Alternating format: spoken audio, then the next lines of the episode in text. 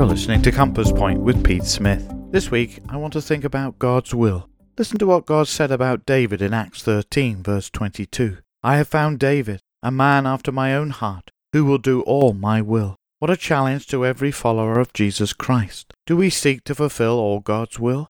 Perhaps you're familiar with words that Jesus taught his disciples to pray Thy will be done, on earth as it is in heaven. Yes, easy to say, but difficult to obey. Why is that? Because we like to be in charge, rulers of our own lives, rather than submit to God's will, His word, and His ways. Listen to King Nebuchadnezzar in Daniel 4, verse 35.